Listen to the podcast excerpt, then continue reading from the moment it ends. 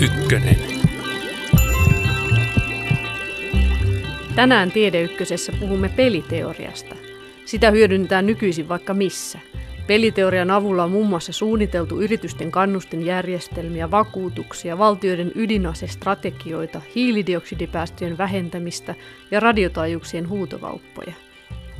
Yliopiston lehtori, matemaatikko Mikko Parviainen tutkii Jyväskylän yliopistossa osittaisdifferentiaaliyhtälöitä ja hyödyntää peliteoriaa tutkimuksissaan. Käymme hänen kanssaan läpi muutamia klassisia peliteorian esimerkkejä, kuten Vangin dilemman, ja puhumme peliteorian kehityksestä, johon kuuluu muun muassa Hollywoodin tunnetuksi tekemä matemaatikko John Nash. Ohjelman toisella puoliskolla tapaamme Helsingin yliopiston kansantaloustieteen professori Klaus Kultin. Hän kertoo peliteorian soveltamisesta taloustieteessä, haitallisesta valikoitumisesta, moraalikadosta, kartelleista ja huutokaupoista. Minä olen Mari Heikkilä. Lähdetäänpä liikkeelle matematiikasta. Keskustelemme ensin Mikko Parviaisen kanssa, miten peliteoria kehittyi. Tämmöisen modernin peliteorian voidaan katsoa syntyneen ehkä noin vuonna 1928, kun John von Neumann, joka oli tämmöinen hyvin monista matematiikan alueista kiinnostunut yleislahjakkuus, tutki nollasummapelejä. Nollasummapelit on semmoisia pelejä, esimerkkinä siitä voisi toimia tämmöiset perinteiset lautapelit, missä toisen voitot on toisen tappioita. Eli häviäjä maksaa voittajalle rahaa ei sinänsä tule mistään lisää. Eli tämmöisiä pelejä tutkittiin ensin ja von Neumann todisti, että näillä on itse asiassa semmoinen niin järkevä ratkaisun käsite. Amerikan juutalainen John von Neumann syntyi vuonna 1903 Itävallassa. Hän oli matematiikkanero, joka jo kuusivuotiaana kykeni jakamaan kahdeksan numeroisia lukuja päässään. Neumann opiskeli ja teki väitöskirjansa Saksassa, mutta muutti vuonna 1928 Yhdysvaltoihin hänen samana vuonna julkaisemansa kirja On the Theory of Games and Strategy käynnisti peliteorian kehityksen. Kerrotaan, että von Neumannilla oli ilmiömäinen muisti. Hän muun muassa opetteli puhelinluettelua ulkoa ja viihdytti ystäviään pyytämällä heitä sanomaan sivun numeron. Tämän jälkeen hän kertoi heille sivulla olevat nimet, osoitteet ja puhelinnumerot. Von Neumannin aisapariksi peliteorian kehittäjänä nousi Oskar Morgenstern, taloustieteilijä.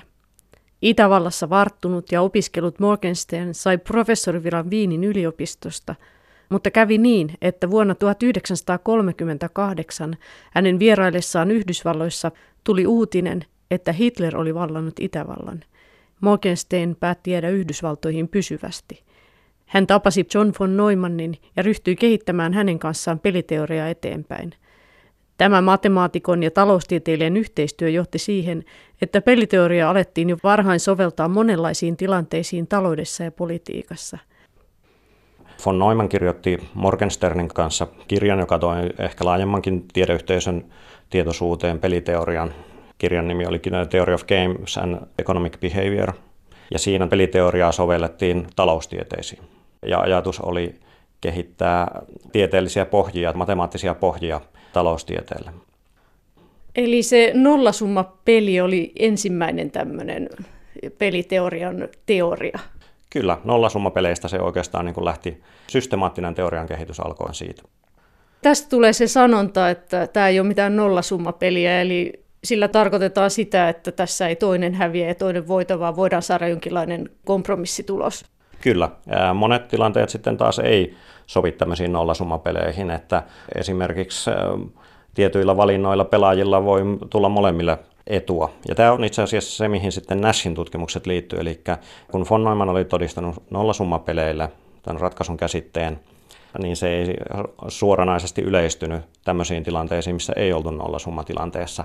Ja tähän Nash sitten sai oivalluksia ja kehitti mitä nykyään kutsutaan Nassin tasapainoksi ratkaisukäsitteenä semmoisille peleille, missä saattaa olla, että esimerkiksi molemmat hyötyy siitä tilanteesta, riippuen siitä yhteisistä valinnoista. Vuonna 1928 syntynyt yhdysvaltalainen taloustieteen nobelisti John Nash on yksi maailman tunnetuimmista matemaatikoista, eikä vähiten hänestä kertovan Hollywood-elokuvan vuoksi. Vuonna 2001 ensi iltansa saanut Kaunis mieli perustui Sylvia Nassarin kolme vuotta aiemmin kirjoittamaan John Nashin elämänkertaan. Nashia esitti Russell Crowe. Elokuva muistetaan ehkä parhaiten kuvauksesta Nashin skitsofreniasta ja siihen liittyvistä vainoharhaisuudesta ja hallusinaatioista.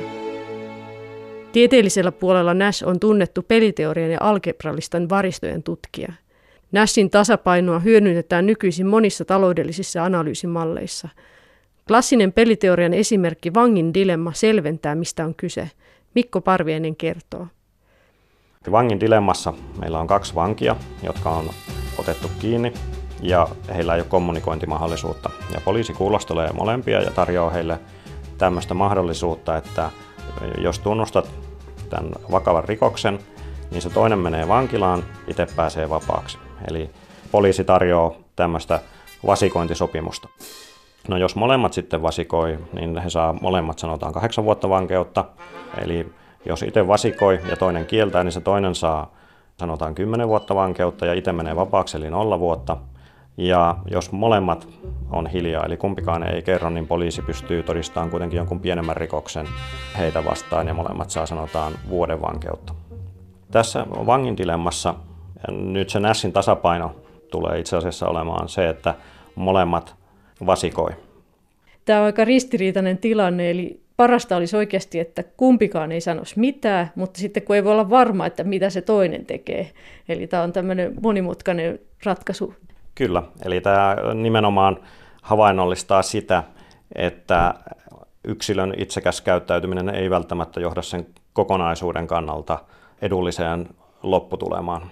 Eli tässäkin pelissä, jos ajatellaan, mitä se Nashin tasapaino tarkoittaa, Nashin tasapaino on määritelty sillä tavalla, että yksipuolisesti kukaan pelaaja ei pysty siitä tilasta parantamaan asemaansa. Eli nyt jos esimerkiksi ajatellaan tässä sitä, että molemmat nyt vasikoi, eli he saa sen kahdeksan vuotta vankeutta, mutta jos tästä nyt sitten toinen yksipuolisesti muuttaakin strategiaa eikä kerro mitään, niin hän saakin sitten heti 10 vuotta vankeutta ja toinen pääsee vapaaksi. Sen sijaan, jos nämä vangit olisikin pystynyt tekemään sopimuksen, johon ne pystyy myöskin luottamaan niin, että kumpikaan ei kerro mitään, niin selvästikin se olisi heidän kannaltaan parempi. Olet tässä piirtänyt paperille tämän vangin dilemman. Tässä on tämmöinen ruudukko, jossa on neljä kenttää, niin kerrotko vähän mitä tässä on? No, tämä on tyypillinen tapa esittää näitä pelejä. Eli annetaan tavallaan maksumatriisit kullekin pelaajalle, jossa on merkattu, että mitä eri vaihtoehdoista kukin pelaaja saa. Eli tässä on neljä ruutua. Siinä ensimmäisessä ruudussa on miinus yksi, miinus yksi. Eli se tarkoittaa tilannetta, jossa molemmat on vaiti, eli saa yhden vuoden vankeutta. Ja sitten seuraavassa ruudussa on se tilanne, että jälkimmäinen vasikoi, eli ensimmäinen saa miinus kymmenen vuotta vankeutta ja toinen saa nolla. Ja sitten on se vaihtoehto, jossa Ensimmäinen vasikoija saa nolla vuotta vankeutta ja jälkimmäinen saa miinus kymmenen ja sitten on vielä se viimeinen vaihtoehto, jossa molemmat vasikoija saa miinus kahdeksan ja miinus kahdeksan.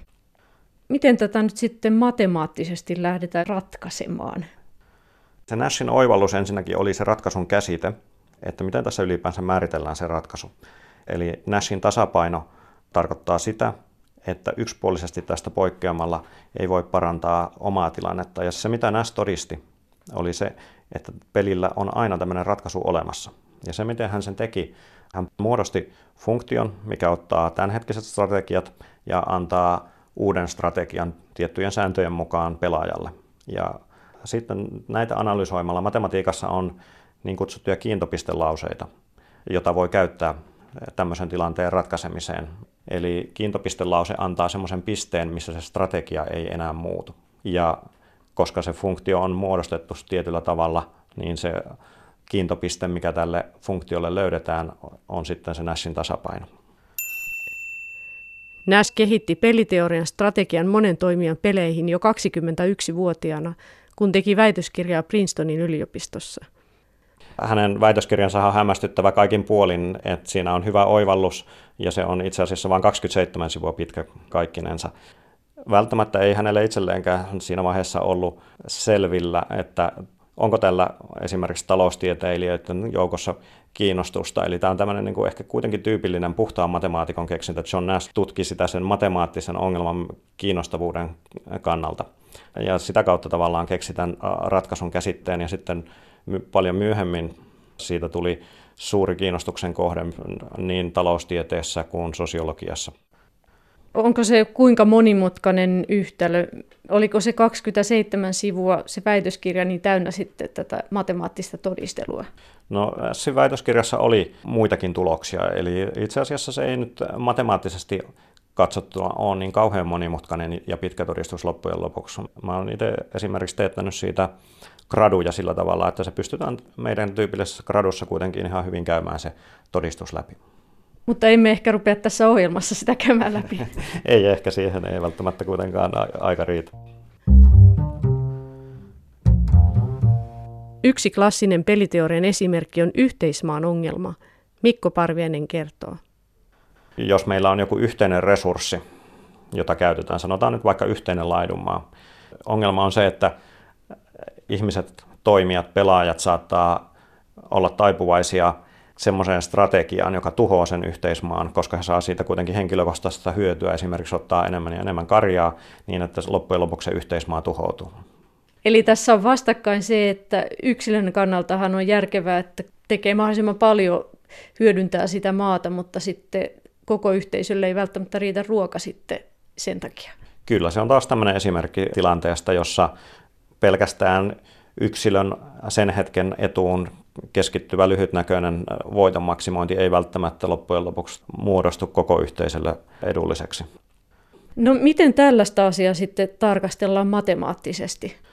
Sanotaan, meillä on vaikka nyt kolme tehdasta, jotka tuottaa jotain ja samalla saastuttaa vettä. Tässä se on nyt yhteisveden ongelma. Ja sanotaan nyt, että jos kaksi saastuttaa sitä, niin silloin se vesi menee käyttökelpottomaksi. Nämä tehtaat joutuu tuomaan jostain kauempaa käyttövetensä, mikä tulee tietysti kalliiksi. Mutta jos vain yksi saastuttaa ja sanotaan kaksi puhdistaa sitä vettä, niin silloin se pysyisi käyttökelpoisena. Ja tässäkin se tavallaan se yhteismaan ongelma on siinä, että yksi näistä Nashin tasapainoista itse asiassa tässä tilanteessa on se, että kaikki saastuttaa. Tässä se puhdistaminenkin siis maksaa. Sanotaan, se maksaa vaikka yhden yksikön ja sanotaan se veden tuominen kauempaa maksaa vaikka kolme yksikköä. Eli jos he kaikki saastuttaa, niin he ei voi käyttää sitä vettä ja joutuu tuomaan sen veden kauempaa. Eli se maksaa kaikille nyt sitten kolme yksikköä. Mutta jos tässä taas yksipuolisesti yksi rupeaa puhdistamaan, silloinkaan sitä vettä ei pysty käyttämään, koska kaksi vielä saastuttaa sitä vettä, niin silloin hän, tämä tehdas joutuu edelleen tuomaan sen veden kauempaa ja maksamaan lisäksi siitä puhdistamisesta yhden yksikön, jolloin se maksaakin sille tehtaalle neljä yksikköä ja niille muille vain kolme yksikköä. Eli tilanne sen tehtaan kannalta vaan huononi.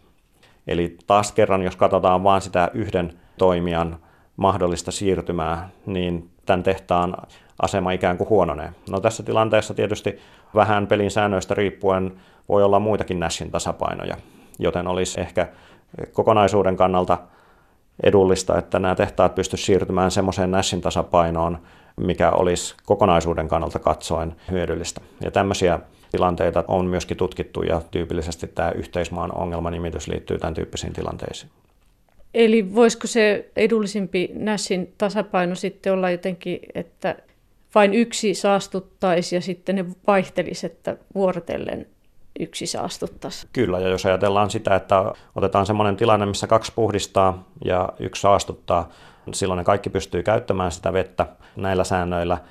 Nämä puhdistavat tehtaat maksaa sitä yhden yksikön, ja se, joka saastuttaa, ei maksa mitään, mutta edelleenkin se on edullisempi kuin se, että koko vesi on pilalla ja kaikki saastuttaa. Mutta sitten ongelma on, että no, mitäs tässä nyt pystytään sitten sopimaan, että kuka tavallaan saa sen edun siinä mielessä semmoisen symmetrisen tilanteen löytäminen monesti tämmöisissä reaalimaailman sovelluksissa on myöskin mielenkiinnon kohteena.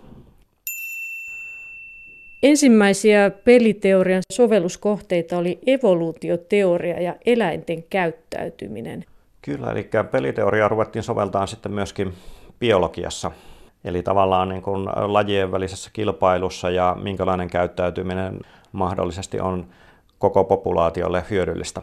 Esimerkiksi tämmöinen esimerkki on aika klassinen, että sanotaan, että meillä on vaikkapa kaksi gepardia, jotka jahtaa antilooppeja. Ja sanotaan, että meillä on kahdenlaisia antilooppeja, on iso ja pieni. Ja nyt näiden gepardien pitäisi päättää, että jahtaako ne sitä isoa vai jahtaako ne sitä pientä.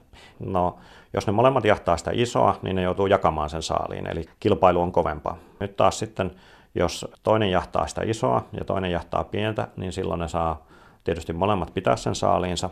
Ja jos ne esimerkiksi tiettyjen strategioiden mukaan tietyillä todennäköisyyksillä jahtaa sitä isoa ja tietyillä todennäköisyyksillä jahtaa sitä pientä, niin sieltä voidaan löytää myös tämmöinen symmetrinen Nashin tasapaino. Eli tässäkin voidaan laskea sitten Nashin tasapaino. Kyllä, ja on tutkittu, että voisiko tässä populaatiossa tämmöinen ahnekäyttäytyminen ja vähemmän ahnekäyttäytyminen noudattaa esiintyvyydeltään tästä pelistä tulevia Nashin tasapainoja, koska yhdenlainen käyttäytyminen sille populaatiolle on se, että osa niistä gepardeista jahtaa sitä isompaa ja osa pienempää ja tietyissä suhteissa. Ja, ja on tutkittu, että onko oikeissa populaatioissa havaittavissa tämmöistä Nassin tasapainon mukaista käyttäytymistä. No onko siellä havaittavissa? No ainakin sitä on biologian puolella paljon tutkittu ja on ymmärtänyt, että joissain populaatioissa tämmöistä käyttäytymistä on ollut havaittavissa. Yksi taho, joka on hyödyntänyt peliteoriaa jo varhain, on Yhdysvaltojen armeija. Vuonna 1948 perustetussa RAND-ajatushautomossa kehitettiin peliteorian pohjalta muun muassa ydinasestrategiaa. Alusta asti Yhdysvalloissa varsinkin armeijalla oli suuri kiinnostus peliteoriaa. Jo toisen maailmansodan aikana peliteoriaa oli käytetty strategioiden määrittelyyn. Ja nyt sitten sodan jälkeen ilmavoimat itse asiassa rahoitti voimakkaasti RAND-nimistä ajatushautomoa, missä oli paljon matemaatikkoja töissä ja tyypillisiä ongelmia, mitä siellä sitten pohdittiin, oli, että miten esimerkiksi ydinsodan sattuessa, mitkä olisi strategiat tai sanotaan, jos meillä on pommittajia ja kohteita ja torjuntahävittäjiä, niin mitkä on optimaalisia strategioita käyttää niitä. Ja alussa Randissa ehkä yritettiinkin käyttää niitä nollasummapelejä, mutta hyvin nopeasti sitten kun yleisempien summapelien teoria kehittyi ja Nashin tasapaino löydettiin, niin niitäkin alettiin soveltaa tämmöisten kysymysten tutkimiseen. Eli olivatko nämä tutkijat sitten itse mukana siinä hommassa vai hyödynnettiinkö vaan heidän tuloksiaan? No, tutkijat oli siinä mukana. Se oli matemaatikoille tyypillinen työpaikka siinä vaiheessa, se RAND, ainakin siis peliteoretikoille. Ja näissä oli myös 40-50-luvun taitteessa RANDissa töissä.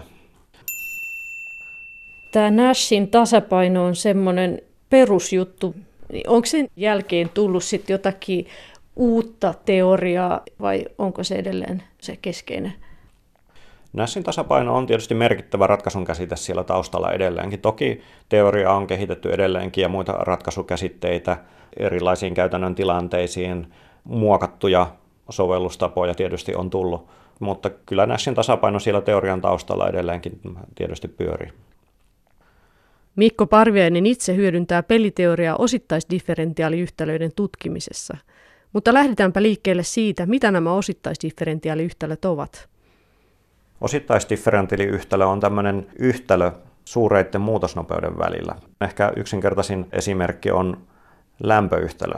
Eli jos me halutaan mallintaa, että miten lämpötilajakauma kappaleessa muuttuu, arkihavaintojenkin nojalla voidaan sanoa, että sitä enemmän sitä lämpöä virtaa, mitä suurempi on lämpötilaero. Jos ulkona on kovin kylmä, niin sitä enemmän seinän läpi virtaa sitä lämpöä. Eli lämpötilan muutosnopeus ajassa on riippuvainen siitä, että mikä on se lämpötilan muutos paikassa. Eli tässä on se syy, minkä takia tästä saadaan johdettua osittaisdifferentiaaliyhtälö. Osittaisdifferentiaaliyhtälöiden tutkimus kytkeytyy todennäköisyyslaskentaan ja peliteoriaan – sitä kautta saadaan menetelmiä, joilla voidaan analysoida esimerkiksi pörssikursseihin ja osakekauppoihin liittyviä tilanteita. Sanotaan, meillä on satunnaisliikkuja, joka liikkuu alueessa ja päätyy alueen reunalle. Ja kun se päätyy johonkin tiettyyn pisteeseen, niin se saa tietyn maksun. Ja nyt sitten otetaan tästä odotusarvo kaikkien mahdollisten toteumien yli, eli lasketaan, mikä on se maksun odotusarvo. Niin käykin ilmi, että tämä maksun odotusarvo itse asiassa toteuttaa tietyn osittaisdifferentiaaliyhtälön. Ja nyt sitten meillä, kun me saadaan näiden satunnaisprosessien ja osittaisdifferentiaaliyhtälöiden välillä yhteys, niin me voidaan tavallaan käyttää työkaluja molemmista teorioista. No tämä esimerkki, minkä mä tässä kerroin, niin se on lineaarinen. Se tarkoittaa, että ratkaisut esimerkiksi summautuu nätisti. Me pystytään tämmöisessä lineaarisessa teoriassa johtamaan eksplisiittisiä ratkaisukaavoja, ja muutenkin se lineaarinen teoria on aika hyvin tunnettu. No sitten, jos me lisätäänkin tähän lisäksi vielä pelaajia niin, että meillä on sanotaan, yksinkertaisimmassa tapauksessa meillä on yksi pelaaja, no silloin sitä kutsutaan yleensä kontrolloijaksi, eli päästään matemaattiseen kontrolliteoriaan. Eli meillä on sanotaan yksi kontrolloija, joka yrittää kontrolloida sitä tilannetta jotenkin itselle optimaaliseen suuntaan. Sanotaan voisi olla vaikka joku sijoittaja, joka miettii, että paljonko se sijoittaa firmaan takaisin osingoista ja paljonko pistetään investointeihin. Se on hyvin tyypillinen esimerkki. No, tämmöiset kontrolliteorian tilanteet taas siellä osittaisdifferentiaaliyhtälöiden puolella liittyy jo epälineaarisiin yhtälöihin, mutta niillä on edelleenkin sellaista rakennetta, jonka johdosta niille pystytään todistamaan suht vahvoja tuloksia osittaisdifferentiaaliyhtälöiden puolella. No sitten kun me lisätään sitä tilanteen vaikeutta ja otetaan nyt vaikka kaksi pelaajaa, jotka pelaa toisiaan vastaan, niin taas osittaisdifferentiaaliyhtälöiden puolella päädytään vaikeampiin yhtälöihin, epälineaarisiin yhtälöihin, ja ihan hiljan itse asiassa on havaittu, että tämmöiset tietyn tyyppiset pelit liittyy tietyn tyyppisiin epälineaarisiin osittaisdifferentiaaliyhtälöihin, ja tässä pätee edelleenkin tämmöinen samanlainen yhteys, että me pystytään toisaalta tutkimaan niitä pelejä käyttämällä näitä osittaisdifferentiaaliyhtälöiden tuloksia, ja toisaalta taas me pystytään todistamaan osittaisdifferentiaaliyhtälöille tuloksia esimerkiksi valitsemalla tietynlaisia strategioita näille pelaajille. Onko se niin, että matemaatikko tekee tätä peliteorian pohjaa, eli näitä rakenteita, mitä sitten muut voivat soveltaa muilla aloilla? Ja näinhän se ainakin historiallisesti on. Eli matemaatikot tutkii niitä perustavanlaatuisia, syvällisiä ominaisuuksia ja tuloksia, ja useimmiten vielä puhtaasti matemaattisesta mielenkiinnosta. Ja sitten myöhemmin soveltajat ottaa käyttöön näitä tuloksia ja soveltaa niitä taas käytännön tilanteisiin. Ehkä se on aika luonnollista, että kun katsotaan jotain tilannetta puhtaasti matemaattisesta näkökulmasta, niin nähdään semmoisia ominaisuuksia, niin kuin nyt esimerkiksi se Nashin tasapaino. Tavallaan se ei ollut vastaus mihinkään eksplisiittisesti muotoiltuun reaalimaailman ongelmaan, missä meillä nyt mallinnettaisiin juuri tiettyä tilannetta, vaan sitä katsottiin tämmöisenä abstraktiona, ja sitten pystyttiin näkemään tavallaan, että ahaa, tässä on tämmöinen ratkaisun käsite, mikä olisi saattanut jäädä huomaamatta, jos meillä olisi ollut heti alussa oltaisiin katsottu kaikkia mahdollisia reaalimaailman parametreja ja eri tapausvaihtoehtoja.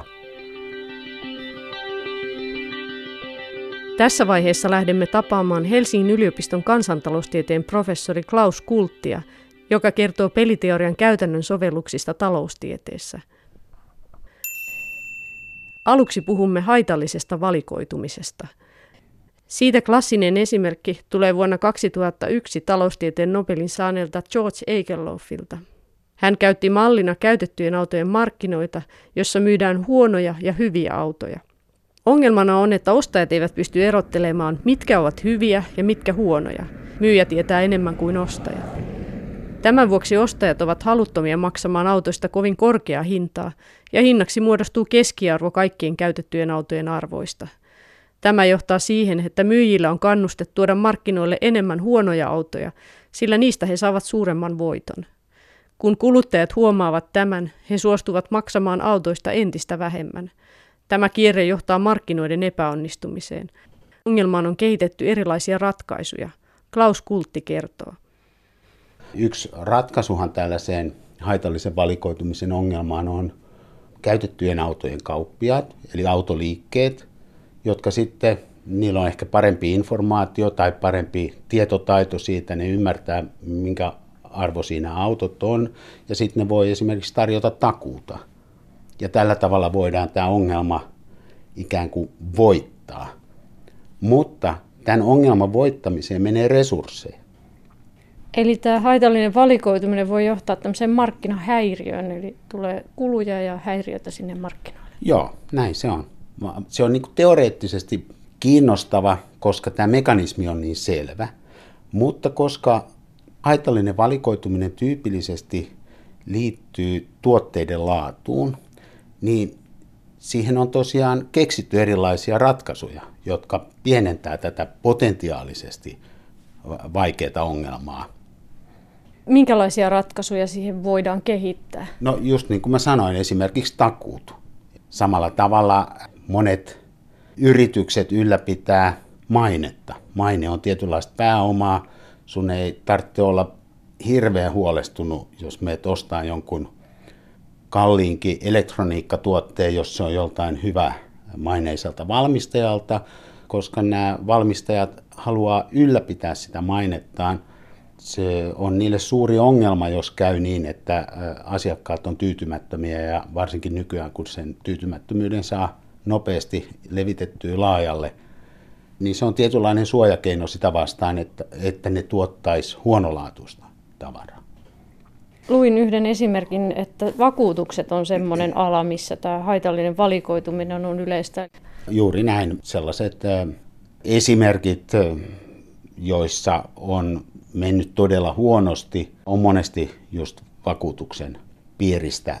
Jos vakuutusyhtiö tarjoaa jonkinnäköistä terveysvakuutusta, äh, varmaankin sairasvakuutus, tietyllä hinnalla ajatellen, että okei, tämä keskimäärin kattaa sen, miten sairasta populaatio on, minkälaisia kustannuksia tulee, niin sitten ne kaikkein terveimmät toteaa, että tämä on liian kallis, en mä hae, ja sitten se sairastuvuus siinä porukassa, joka ottaa sen vakuutuksen, onkin suurempi kuin populaatios keskimäärin.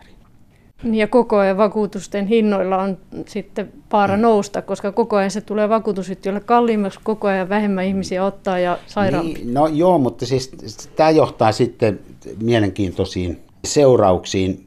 Monestihan ajatellaan, että erilaisia tuotteita myydään sillä tavalla, että julistetaan niiden hinta.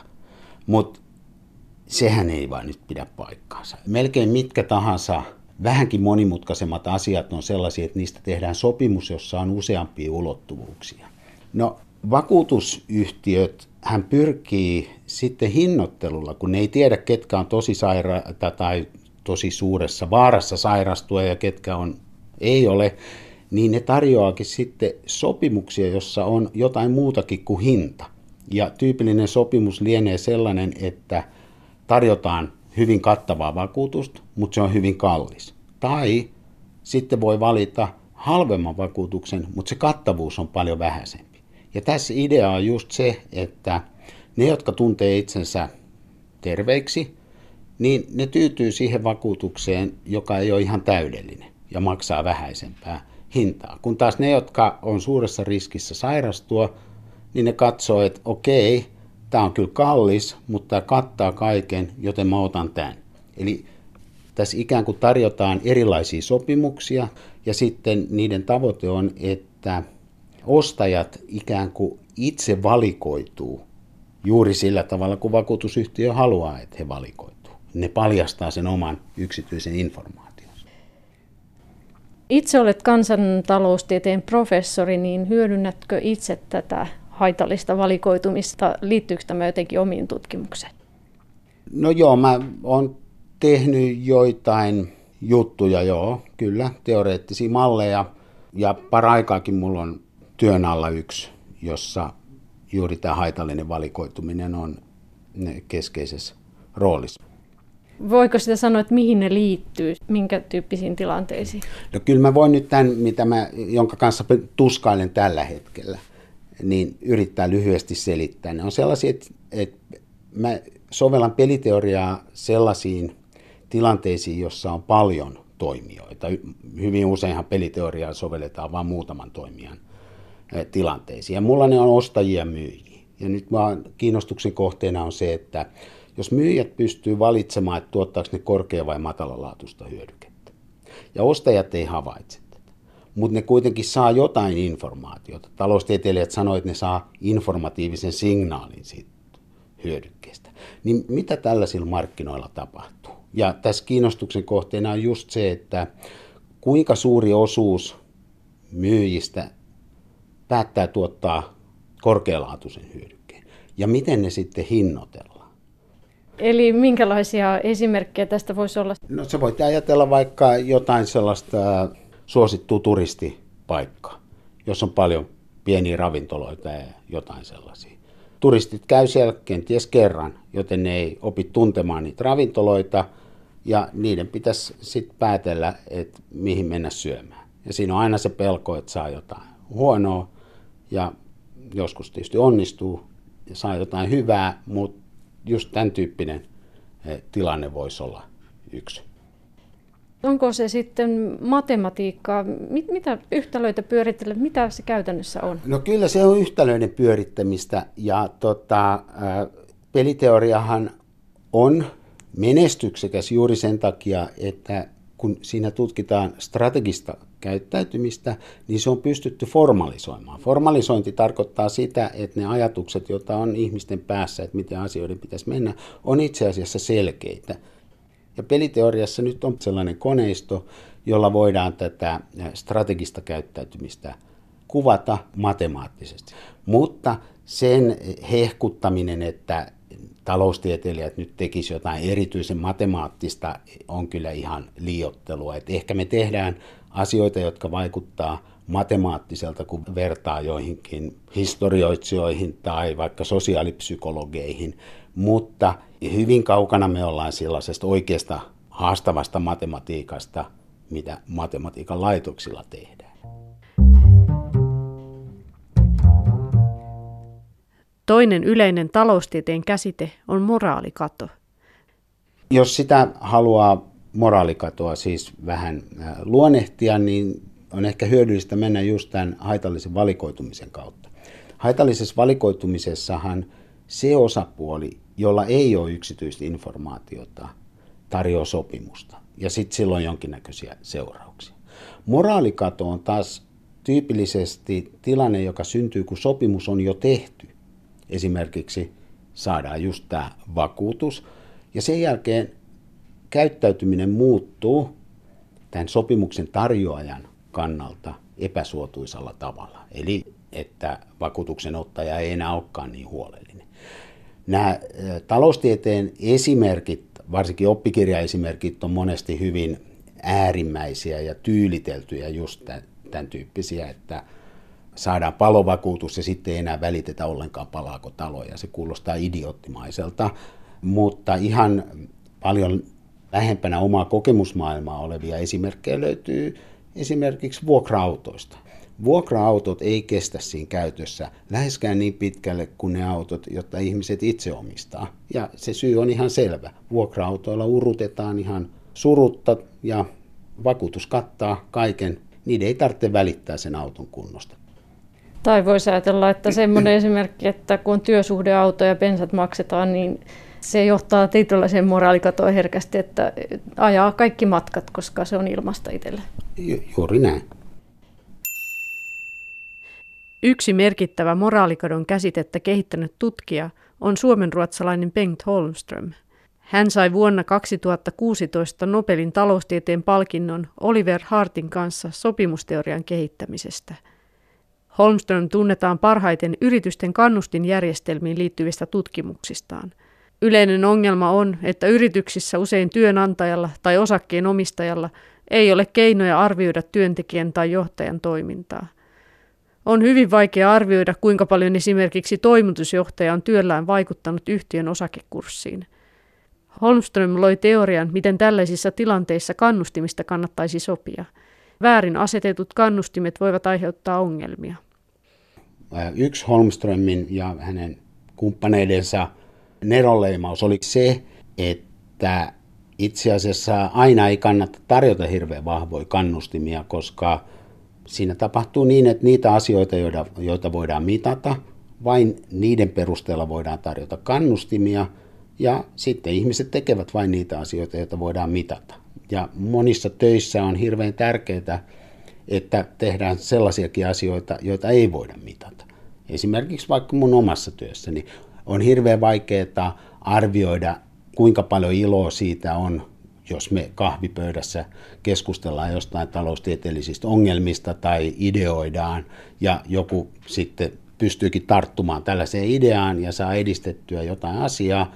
Ei tätä voi mitata millään lailla ja olisi mielipuolista, jos yliopistoprofessoreilla olisi hirveän vahvat kannustimet joidenkin mitattavien asioiden suhteen, koska on niin paljon ei-mitattavia asioita, joita me kanssa tehdään.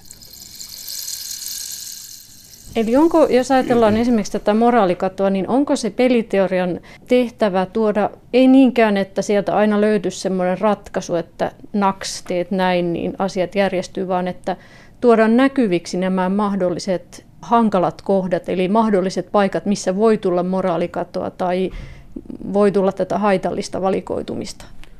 Joo, kyllä mä näkisin sen niin, että, että se suuri kuva on sellainen, että jos me havaitaan jotain, että me havaitaan esimerkiksi, että käytettyjen autojen markkinat toimii tosi hyvin, niin ei me voida siitä vetää johtopäätöstä, etteikö siellä olisi ongelmia. Tai että työsuojelu toimii tosi hyvin, työtapaturmia ei tapahdu, että työtapaturmat ei olisi ongelma. Vaan pitää ymmärtää se mekanismi taustalla, ja jos käytettyjen autojen markkinat toimii tosi hyvin, siellä on yhä taustalla se haitallisen valikoitumisen mekanismi, mutta jotkut on kehittänyt ratkaisuja tähän. Samalla lailla. Saattaa olla, että jossain työmaalla ei tapahdu ollenkaan työtapaturmia, ei siitä voi päätellä, etteikö se olisi suuri ongelma. Voi olla niin, että ne on satsannut resursseja siihen. Ja taloustieteessä monet nämä kiinnostavat asiat on mun mielestä sellaisia just, että pystytään paljastamaan joku uskottava mekanismi, joka välttämättä ei näy ne pahat puolet siinä, mutta joka mekanismi silti selittää joidenkin instituutioiden olemassaolo. Peliteorian avulla voidaan selittää myös kartellien syntymistä. Suomessa tunnetuimpia kartelleja ovat 1990-luvun puolivälistä 2000-luvun alkuun toimineet asfaltikartelli ja metsäyhtiöiden kartelli. Esimerkiksi asfaltikartelli tappoi käytännössä kilpailun yritysten väliltä – Tämän vuoksi urakkahinnat olivat huomattavasti kalliimpia. Jos on joku toimiala ja siellä on monopoli, niin se pyytää monopolihinnan. Jos sinne tulee muita toimijoita, niin se lisää kilpailua ja hinta menee alemmas. Näillä kaikilla olisi kannustin siihen, että pyydetään se monopolihinta ja jaetaan tuotot. Mutta se ongelma on, että jos kaikki muut pyytää monopolihintaa, ja mä oon yksi niistä toimijoista, niin mun kannattaa livetä tästä kartellista tarjota vähän alhaisempaa hintaa, silloin mä saan paljon asiakkaita. Ja tämän kartelin ylläpito tyypillisesti vaatii tällaista toistettua tilannetta. Ja se perustuu siihen, että siinä on niin sanottu rangaistus. Jos joku lipee kartellista, niin sitten kaikki rupeaa äärikilpailuun. Jos ajatellaan näitä kartelleja yleensä, niin mistä me voidaan tietää, että kaikilla aloilla olisi aika iso potentiaali kehittää oma kartelli? Näin se, näin se on. Ja tota, mä uskoisin kuuluvani ikään kuin vähemmistöön taloustieteilijöiden joukossa, kun pohditaan näitä kartelliasioita, koska mun kokemus on, että suuri osa mun kollegoista pitää ihan ilmiselvänä, että okei, jos jossain on kartelli, niin me pystymme sen sitten havaitsemaan. Tai jotenkin on ilmiselvää, että milloin se on olemassa ja milloin se ei ole olemassa. No Suomessa kai oikeuskäytännössä edellytetään, että on jonkinnäköistä näyttöä siitä, esimerkiksi sopimukset tai sähköpostit tai jotain. Mutta yrityksethän saa hinnoitella ihan miten ne haluaa. Ja mulle on ollut aina epäselvää, että jos on vaikka muutama yritys ja yksi niistä pyytää monopolihintaa ja sitten ne muutkin pyytää monopolihintaa, niin onko tämä nyt karteli vai ei, jos ei ne ole ikinä sopinut yhtään mitään. Niin, voisi ajatella, että esimerkiksi jossain torilla, niin se, kun yksi pyytää mansikoista tietyn verran, niin sitten kaikki pyytää saman verran. Okei, voisi periaatteessa ajatella, että kilpailu korjaisi tämän, että ne sitten laskisi aavistuksen aina hintoja, että saisi ne asiakkaat juuri omalle kojulleen, mutta jos asiakkaita riittää ja tällä tavoin, niin ehkä se insentiivi laskea hintoja ei ole kovin korkea.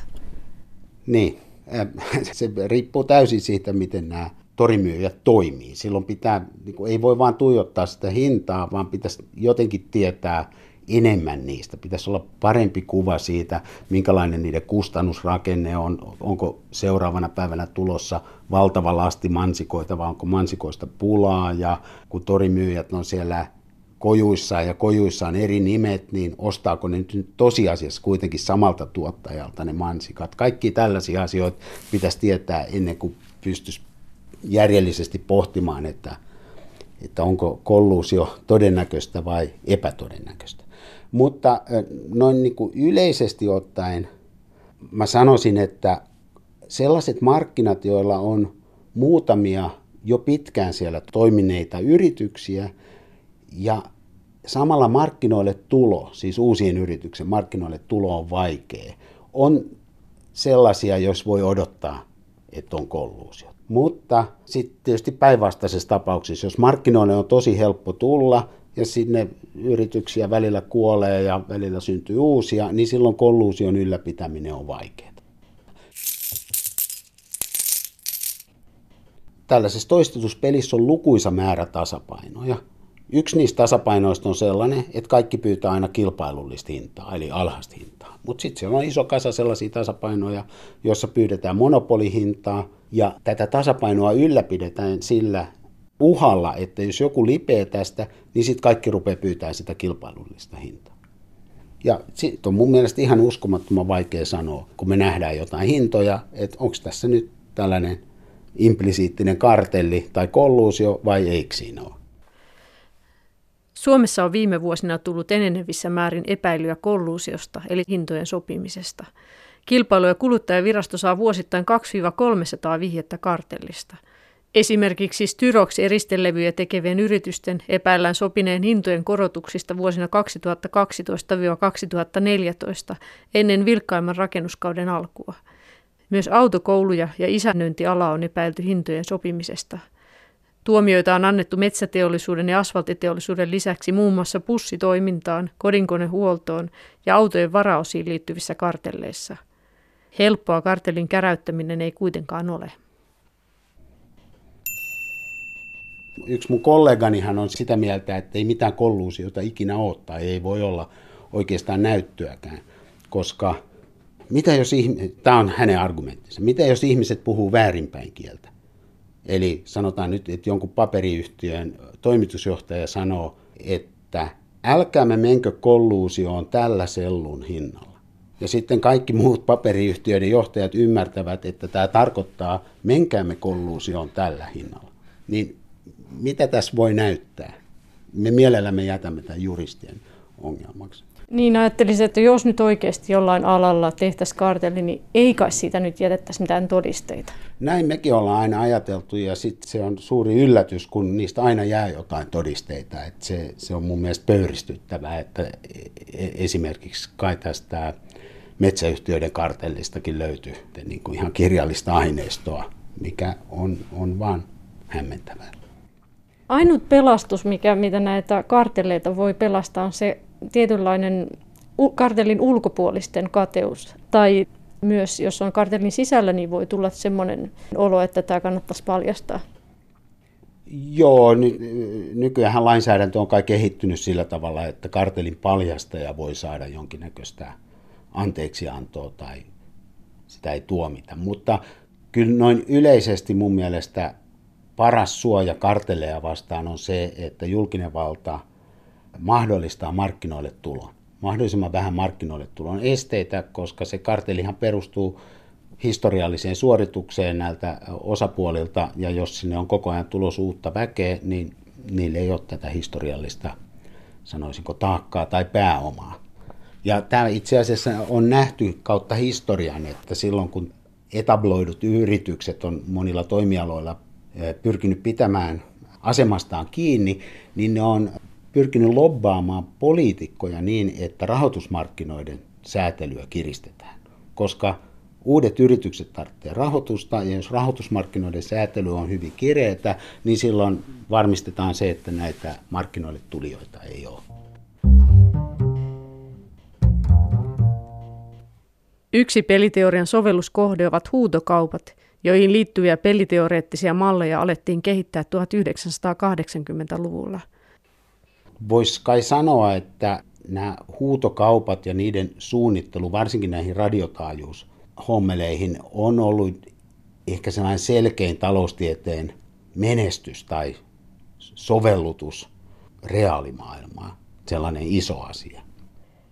Siis huutokaupassa nyt, jos mennään ihan tämmöiseen tavalliseen huutokauppaan, niin siellä on meklari, joka ottaa vastaan tarjouksia. Niin mi- miten nyt sitten näitä erilaisia, mikä on nyt sitten toimivin malli tämmöisessä radiotaajuuksien huutokaupassa esimerkiksi? No kokemus on ensinnäkin sellainen, että taloustieteilijöillä oli, oli valtavasti tietoa huutokauppojen teoreettisesta toiminnasta. Mutta sitten kun oikeasti ruvetaan myymään jotain asioita, niin siellä on kaiken näköisiä pieniä hommeleita, jotka ei teoreettisissa malleissa näy, ja ne pitäisi ymmärtää. No samaan aikaan taloustieteessä oli myös noussut tällainen kokeellinen taloustiede. Ja nämä, jotka onnistu suunnittelemaan parhaat taajuushuutokaupat, sanotaan silloin kun 3G huutokaupatti, olikohan se joskus 2000-luvun alussa, niin ne teki kovasti töitä. Siellä oli ihmisiä, jotka oli huutokauppateoreetikkoja, mutta ne ymmärsi, että nämä täytyy kokeilla laboratoriossa, että nähdään, miten nämä kaikki pikkaset asiat, joita teoriassa ei oteta huomioon, niin vaikuttaa. Ja menestyksekkäitä huutokauppoja oli esimerkiksi Englannissa. No Englannin jälkeen näitä huutokauppoja sit pidettiin muualla. Esimerkiksi Hollannissa ja Sveitsissä ne epäonnistui aivan surkeasti. Ja tätä epäonnistumisen mittarina voidaan käyttää esimerkiksi sitä, että kuinka paljon julkinen valta sai tuottoa sieltä. Ja nämä epäonnistumiset johtu siitä, että ne suunniteltiin vähän eri tavalla eri paikoissa. Se viisaus on, että jos myydään useita objekteja, niin kuin radiotaajuuksia, ei ole aina hyvä, että se huutokauppa on sellainen nousevan hinnan huutokauppa, ikään kuin että meklari sitten sanoisi, että tarjoako joku vielä lisää ja lisää. Koska se mahdollistaa kolluusion. Muut huutajat näkee, mitä muut on tarjonnut. Ja esimerkiksi Itävallassa oli sellainen tilanne, että siellä oli 12 taajuutta ja 6 huutajaa. Asiantuntijat sano kullekin operaattorilleen, että tehdäänpä niin, että katsotaan minkä kokoisia me ollaan. Ja arvataan, että se, joka on kaikkein suurin, niin se ensin tarjoaa niistä kahdesta taajuudesta, joita se haluaa, niin pikkasen sitä reservaatiohintaa korkeamman, niin ei sitten tarjota itse siitä. Ja sitten se hommeli oli ohi ihan muutamassa kierroksessa, kun siinä oli täydellinen kolluusio, ja ne hinnat oli vain mikroskooppisen verran enemmän kuin se reservaatiohinta. Mun mielestä kaikkein kiinnostavin tässä on se, että meillähän oli tämä huutokauppa 800 MHz 4G. No miten se meni? No tämä on myös näitä asioita, jotka ei lakkaa mua hämmästyttämästä, että kun näitä huutokauppoja oli järjestetty jo 1990-luvun loppupuolelta asti ja oli valtavasti kokemusta, niin Suomessahan tämä asia sössittiin niin, että se huutokauppa kesti yli yhdeksän kuukautta, koska sinne oli ujutettu joku sellainen sääntö, että se ei lopu ikinä. Se palasi ikään kuin alkukohtaan aina. Ja sehän välillä keskeytettiinkin ja näin. Ja kun miettii sitä, että minkälaiset kustannukset siitä tulee, että on kallispalkkasta väkeä, juristeja ja muuta siellä yhdeksän kuukautta huutelemassa ja sitten aina välillä hinta menee nollaan ja aloitetaan taas. Ja ennen kaikkea se, että ennen kuin ne oli jaettu ne radiotaajuudet, niin ei päästy tarjoamaan kuluttajille niitä palveluita. Se on vaan niin käsittämätöntä, että miten voi sössiä niin pahasti asiat. Ei sieltä olisi tarvinnut sieltä tota, liikenne- ja viestintäministeriöstä, kun jonkun vaivautuu esimerkiksi tänne taloon kysymään, että, että niin, kokemusta on kerran. Niin, no 90-luvun lopulta asti.